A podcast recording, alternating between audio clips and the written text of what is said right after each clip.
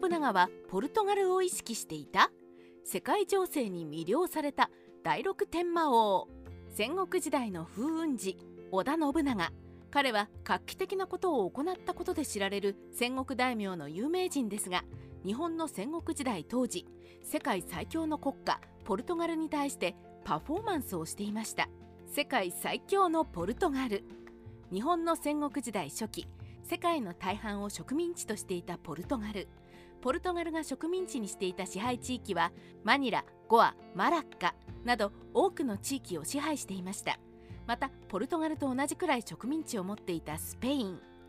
この世界二強のスペインとポルトガルはトルデシリアス条約を締結します。この条約は簡単に言うと世界をポルトガルとスペインで半分にしましょうというとんでもない条約でした。その後ポルトガルはインドを支配地にしゴアやカリカットを占領してアジア進出の拠点として開拓していきます。フランシスコ・ザビエル来日。フランシスコ・ザビエル。この人は日本に初めてキリスト教を布教した人物として知られています。フランシスコ・ザビエルは鹿児島へ到着すると鹿児島を領土にしていた島津隆久へ鉄砲火薬などを寄付する代わりに布教させてほしいとお願い。島津隆久はザビエルのお願いを許し領内でキリスト教の布教活動を開始します。その後ザビエルは京都へ行って天皇に拝謁しようとしますが失敗。しかし彼は帰りに周王の領主大内氏へ贈り物を献上しキリスト教の布教活動を許してもらいます。他にも彼は大友宗麟に拝謁し領土内での布教活動を許してもらいキリスト教を布教することに一応の成功を収めます。ルイス・フロイスと織田信長。ザビエルが去った後新しい宣教師が日本へと来日。新宣教師の名前はルイス・フロイスと言います。彼は初めに日本の地を踏んだのは九州平戸でした。ルイス・フロイスはこの地で難しい日本語を勉強しながらキリスト教の布教を行いある程度の成果を得た後京都へ向かって出発。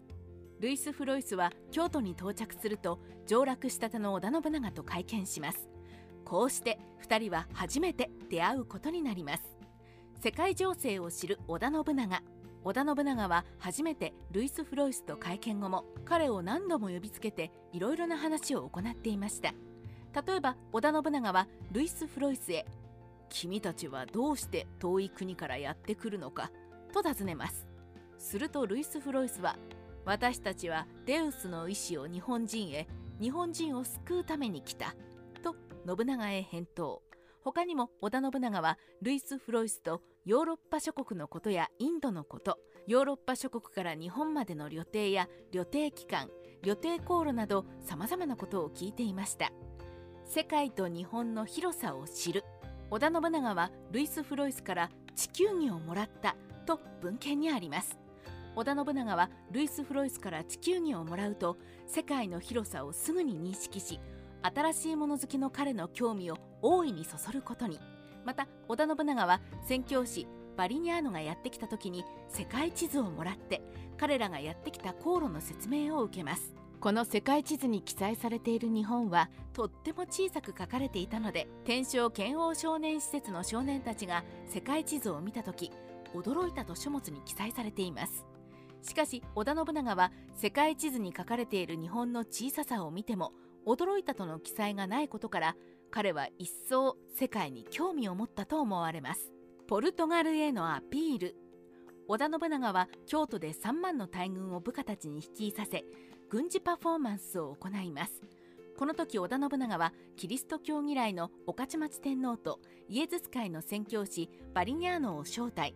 ついでに織田信長はこの時ルイス・フロイスから送られた椅子に座り紺色のビロードをまとっていたそうです。どうして織田信長は御徒町天皇とバリニャーノを招待したのか。それは織田信長は日本の覇権を握っている自分とポルトガル王が対等なんだぞとバリニャーノへ示すことが狙いでした。さらに織田信長はバリニャーノが本国へ情報を伝えていることを知っていたので俺が天皇より上に立ちこれだけの軍事力を握っているのだ。よく見てポルトガルの王へ伝えておけと伝えることを期待して。彼に自分のパフォーマンスを見せポルトガルの王に伝えるために呼んだと考えることができると思います。戦国史ライター黒田蓮の独り言。